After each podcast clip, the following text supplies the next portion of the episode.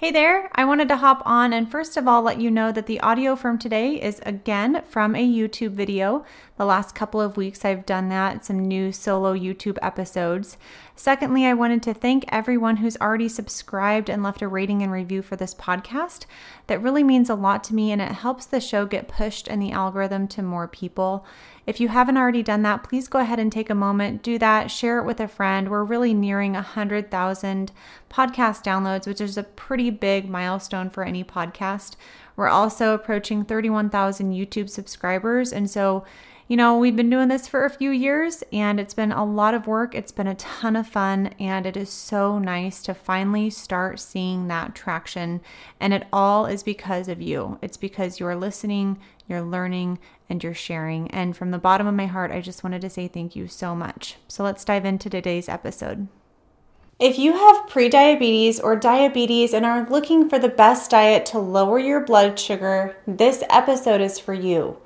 You'll learn five diabetes diet tips to lower blood sugar and insulin to prevent, reduce, or eliminate blood sugar lowering medications.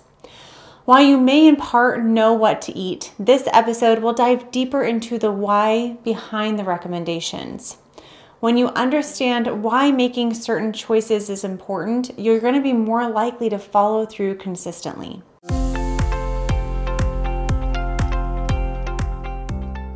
Thanks for joining me today. I'm Dr. Morgan Nolte, founder of Zivli, a personalized online program that helps you reverse insulin resistance for lasting weight loss and disease prevention. As a geriatric physical therapist, I've seen up close and personal the negative effects of diabetes amputations, dementia, heart disease, peripheral neuropathy. It's not fun. Diabetes is much easier to prevent and reverse proactively than deal with expensive and heartbreaking consequences. Diabetes is called the silent killer because blood sugar, and more importantly, blood insulin, can rise slowly and largely undetected for decades. Doctors rarely get concerned until you're in the diabetic range when they can do something about it in the form of offering you a prescription. One of our Zivli members recently said her A1C came back at 5.9 and her doctor wrote a little excellent on it. And we were both confused because 5.9 is not excellent. It's in the prediabetes range, but physicians often offer little more than lose 10% of your body weight or just eat healthy and exercise when you ask them what to do. That's where we come in to offer specific personalized education and ongoing coaching support. There's an enormous amount of conflicting and confusing information online about how to eat with diabetes. My hope is that this episode breaks through some of the noise in politics to give you effective and specific ways to lower blood sugar. And I'll be discussing a lot of details today. Know that many food examples of the nutrients discussed can be found in our Ultimate Food Guide, which you can grab at zivli.com forward slash ultimate food guide, and it is free. Zivli members, you can look at the fuel lessons and the fun sheets for more specifics here as well. If changing your nutrition seems daunting or intimidating to you, that's okay. Try picking just one tip that resonates with you the most. Narrowing your focus will help you make the most out of your efforts. It's important that whatever you choose to do, you feel good about it, not restricted, as those negative emotions tend to backfire. Before we start, know that at Zivli, we believe no food is off limits unless you say it is. We advocate for progress, not perfection, and take a whole person approach. Nutrition is a big component of a healthy lifestyle, but there are so many other levers that you can adjust to lower insulin and glucose, including use of intermittent fasting, optimizing sleep, stress, and movement, and reducing toxins. If nutrition isn't the best place for you to start, there are many other opportunities to improve your health. Any effort counts and the temporary discomfort of changing your lifestyle will save you a lot of discomfort from diabetes in the long run. Diabetes diet tip number one is to eat real food. This is the golden rule of nutrition. When I say processed food, that means anything that didn't either grow in the ground, swim in the sea, or live on the land. Single ingredient foods are always your best option. As often as possible, your food should not need a food label. When food is processed, it's often stripped of the protein, fat, and fiber and micronutrients that reduce inflammation and slow the digestion of the food. If you've been drinking the glucose control boost, I'm talking to you right now. There are over 19 ingredients in this. Along with protein, it also contains inflammatory seed oils, fructose, and sucralose. We will cover why these ingredients aren't good for blood sugar later. You'll be much better off eating whole food protein sources. Diabetes diet tip number two is to eat more whole food fiber, ideally from sources that are also low in starch and sugar. Dr. Robert Lustig explains why he thinks fiber may be the most important nutrient because it protects the liver and feeds the gut. There are two types of fiber, and your body needs both soluble and insoluble. These occur together in plants. So the soluble fiber is globular and it holds things together like the jelly, for example. So psyllium, pectin, and inulin. And insoluble is the stringy stuff in celery like cellulose. You need both because they have different jobs and together their geometry forms a barrier in your gut. When fiber is consumed within real food, the insoluble fiber, which is the stringy stuff, forms a lattice work on the inside of your duodenum, which is the first part of your small intestine. The soluble fiber, or the globular stuff, plugs the holes in the lattice. Together, this plugged lattice forms an impenetrable barrier along the duodenal wall, which has many benefits. This geometry that protects the gut only comes when soluble and insoluble fiber are eaten together from real food, not a low carb tortilla or bar with 14 grams of processed fiber added back to the food. Now, I believe in a good, better, best model. So, if it's taco night, a corn tortilla with fewer net carbs is better than the flour. A low carb tortilla is better than the regular, and skipping both processed foods altogether and opting for a big taco salad with avocado, veggies, and maybe smaller portions like an eighth to a quarter of a cup of beans and rice is best. Insoluble fiber isn't compressible. You can't process it down and add it back to the food. It's not the stuff found in Metamucil or psyllium husk supplements. It's only found structurally intact in real food. The high added dose of soluble fiber from the chicory root, which is inulin, a soluble fiber, is what causes the bloating, gas, and diarrhea associated with these fiber 1 bars. If you're watching on YouTube, you can see there are a lot of red circles around certain ingredients on this Fiber One bar package. Those are all different names for sugar in the bar. We'll touch on all the different names of added sugar in this Fiber One bar later. Dr. Lustig outlines six major reasons why he thinks fiber from real food is important for controlling blood sugar and lowering insulin resistance.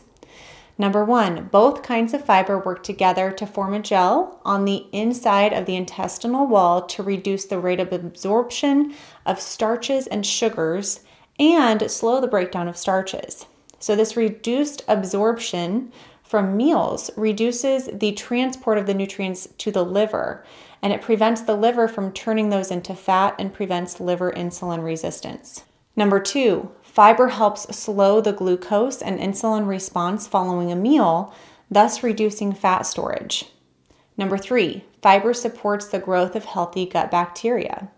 Number four, fiber helps the food move through the intestinal tract faster and it generates the release of a gut hormone called peptide YY, which is released into the bloodstream and goes to the brain so you feel full and reduce second portions or snacking between meals.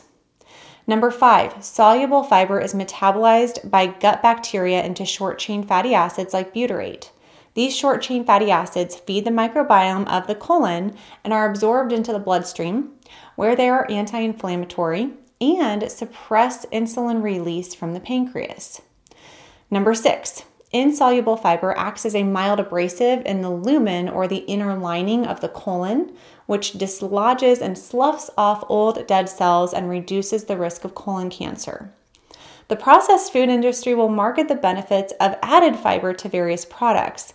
These are especially popular in keto and low carb products, which have reduced the net carb count by adding a ton of fiber back into the processed food. And while they can add back some soluble fiber, such as inulin and the Fiber One bars, they cannot put back together the insoluble fiber lost during processing. This is why most 100% whole grain breads really are not much better for you than white bread. While all of the parts of the grain may allow them to say it's 100% whole grain, it's still been processed and will spike blood sugar and insulin almost as fast as white bread.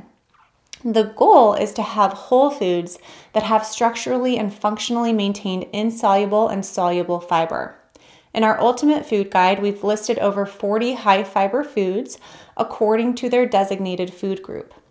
You can pause the video and take notes of these charts or download our Ultimate Food Guide for free at zivli.com forward slash ultimate food guide.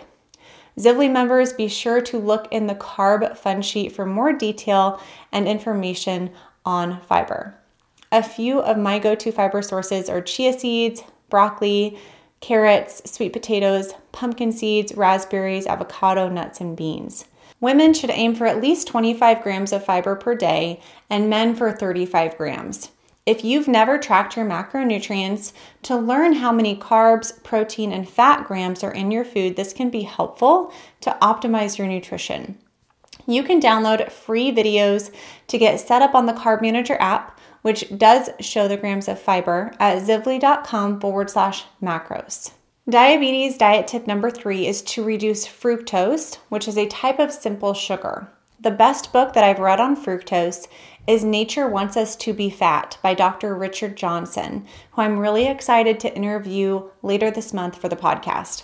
The importance of a low fructose diet is discussed in many other great books for diabetes, including Metabolical by Dr. Robert Lustig, The Diabetes Code by Dr. Jason Fung, and Why We Get Sick by Dr. Ben Bikman. I had the honor of interviewing Dr. Bikman on the podcast to talk about insulin resistance and I'll link to his episode in the description as well. To appreciate this point of lowering fructose, you'll need a baseline understanding of monosaccharides, which are simple sugars or single sugar molecules, and disaccharides, which are two monosaccharides bonded together. The three monosaccharides I discuss are glucose, fructose, and galactose. The two main disaccharides I discuss are sucrose and lactose. The first is sucrose, which is table sugar. It's one molecule of glucose bonded to one molecule of fructose. Lactose is one molecule of glucose bonded with one molecule of galactose. Starch is a polysaccharide, which means many molecules of glucose strung together. I want you to note that high fructose corn syrup has glucose and fructose, but they're no longer bonded together they were isolated and then added back together. So, this is even worse than regular sugar because there is no bond to break during digestion. So, it's even worse for your liver than table sugar, where they are bonded together. These next several pictures are from Metabolical by Dr. Robert Lustig. Glucose and fructose, while both simple sugars, are metabolized very differently. Glucose can be metabolized by any cell in the body, only about 20% of the glucose you eat is metabolized in the liver, and the majority of it is turned into liver glycogen. Now, glycogen is just a bunch of glucose molecules bonded together so that your body can access it quickly and easily when your blood sugar gets a little bit low. So think of it as the short term storage of glucose that you may need, for example, during a low carb diet or when intermittent fasting. Conversely, 100% of the fructose you eat is metabolized in the liver. The byproducts of fructose metabolism include uric acid, which leads to a higher blood pressure, increased triglycerides, increased liver fat, leading to non alcoholic fatty liver disease, and insulin resistance in the liver. The next pictures show the structure of glucose and fructose. They demonstrate that a sugar is not a sugar. Glucose is a six membered ring and is more stable than the five membered ring of fructose. The five member ring fructose breaks down more easily, driving the primary aging process seven times faster than glucose. In other words, calories from fructose cause seven times the cellular aging as the same calories from glucose. That's why a calorie is not a calorie. Fructose also generates 100 times the number of oxygen radicals and leads to more oxidative stress in the body, which is a direct cause of insulin resistance. Understanding that fructose is worse for your liver health, insulin resistance, and blood sugar is vital because often diabetics are taught to use the glycemic index of foods and choose low glycemic carbs, meaning those that don't spike blood glucose. The glycemic index ranks foods by how much they raise blood glucose from 0 to 100, with lower being better. When fructose is eaten, it doesn't raise blood sugar, also known as blood glucose. Fructose and fructose containing foods are actually considered lower on the glycemic index charts. So, only looking at the glycemic index completely misses the worst sugar and most important driver of poor metabolic health fructose. A great example of this is comparing fruit juice to table sugar on the glycemic index. Table sugar is 50% glucose and 50% fructose. Apple juice is 65% fructose and 35% glucose. Apple juice has a glycemic index of 41. Table sugar, because it's higher in glucose, which remember is less metabolically harmful than fructose, has a glycemic index of 65. So, worse than apple juice, even though it has less fructose. And that is why my children don't drink juice. I view juice like pop, it's just sugar, and it will raise your blood sugar and your insulin and contribute to fatty liver and insulin resistance. If you want to get healthy and reduce prediabetes and diabetes blood sugars, you have to lower the fructose. To reduce fructose in your diet, the best thing that you can do is eat real food that doesn't have a food label. The second best thing you can do is to read your food label and look for the added sugar line. This represents how much added sugar is added to the food. Note that some natural sweeteners, such as honey, agave, and fruit juice, may not be included in this total because they're considered natural. So the real amount of added sugar may be higher based on the ingredients. You'll see this agave food label doesn't have an added sugar line, even though it's all just sugar. The third thing to do is to look at the actual ingredients and screen for some of the more than 200 names for sugar. Returning to this Fiber One bar, some circled in red include sugar, corn syrup, high maltose corn syrup, fructose, and malt. Real food doesn't have added sugar, but you'll still want to significantly reduce sweeteners and fruit juices. Take a look at this table again that shows the amount of fructose and glucose in many natural sweeteners. Agave, honey, maple syrup, and juices should all be treated like regular table sugar because they have similar metabolic effects, sometimes worse, depending on the ratio of fructose to glucose and their processing. Diabetes diet tip number four is to reduce artificial sweeteners and food additives that still raise blood glucose. Look for the following ingredients on your food labels. If they have them, throw them out or really reduce your portions sucralose, acesulfame potassium, aspartame, saccharin, and maltodextrin. You may not have caught it, but maltodextrin was one of the ingredients in the Fiber One bar. These sweeteners are so common in processed health foods, including ice drinks, which you can see here has sucralose. The first four ingredients I mentioned are artificial sweeteners, and while they may not always acutely raise blood glucose or insulin in many, they have been shown to impair your gut microbiome, which will harm your long term blood sugar regulation. Furthermore, we must remember that blood glucose is a downstream effect. We measure it because we can with things like continuous glucose monitors. However, Insulin is what matters more. And as of 2022, when I'm recording this, the technology doesn't exist yet, at least commercially, to continually see how different ingredients affect insulin. Zero calorie drinks that are sweet will also trigger the hypothalamic region in your brain to make you think calories are coming in. The hypothalamus sends a signal to your pancreas via your vagal nerve that says, hey, you better get some insulin pumped out because we have some sweet calories coming in the insulin gets pumped out, but there's not a direct rise in blood glucose from any caloric sugar consumption. So, insulin pushes glucose already in your bloodstream into your cells, which lowers blood sugar. And this drop in blood sugar then sends a signal to your brain to increase your hunger and make you want to eat more. Lastly, sweet things, even if they are sugar free, light up the same region in your brain as cocaine. There is strong evidence that for some people, sugar and sweet things may truly be addicting. One study found nearly all rats preferred water sweetened with saccharin to cocaine, and saccharin is one of the sweeteners found in Sweet and Low. The first ingredient is actually dextrose, which is another one of those sneaky words for sugar. Dextrose is just sugar that comes from corn or wheat. Having anything sweet will just make you want more of it, increase your hunger, alter your gut for the worst, and in some cases, actually raise your insulin and glucose levels either directly or indirectly. If you want something sweet, I recommend sticking to a small amount and in moderation of stevia, monk fruit, and erythritol. I like what Dr. Jason Fung says in the obesity code about added sugar and how much is safe. He said it's like cigarettes. Obviously, the less the better. Currently, the American Heart Association recommends no more than 24 grams of added sugar per day for women, no more than 36 for men. That, uh, that adds up pretty fast when you eat or drink processed foods. And full disclosure, I usually have an unhealthy dessert once a week but my baseline nutrition is healthy so that I can tolerate that without harming my health so much. And I have found a lot of healthier alternatives to the high sugary desserts to satisfy my sweet tooth. Diabetes diet tip number five is to choose whole foods that are lower in starch and sugar and higher in fiber, protein, and fat.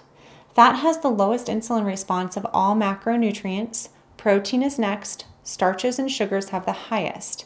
Again, tracking your macronutrients can be extremely helpful to learn the macronutrient breakdown of different foods. For example, often people eat oatmeal at breakfast because they think it's healthy, and it is better than more processed breakfast cereals that are loaded with added sugar and other ingredients, but it's still mostly carbs in the form of starch that will spike your blood sugar. This is why eating a plant based diet doesn't always work to lower your blood sugar. It all depends on what's in the plants that you're choosing and how processed the food is. For example, one cup of oatmeal has 24 grams of net carbs, 4 grams of fiber, 6 grams of protein, and 3 grams of fat. Three eggs has 2 grams of net carbs, no fiber, 19 grams of protein, and 16 grams of fat. Neither of these would, would constitute a full nutrient balanced meal.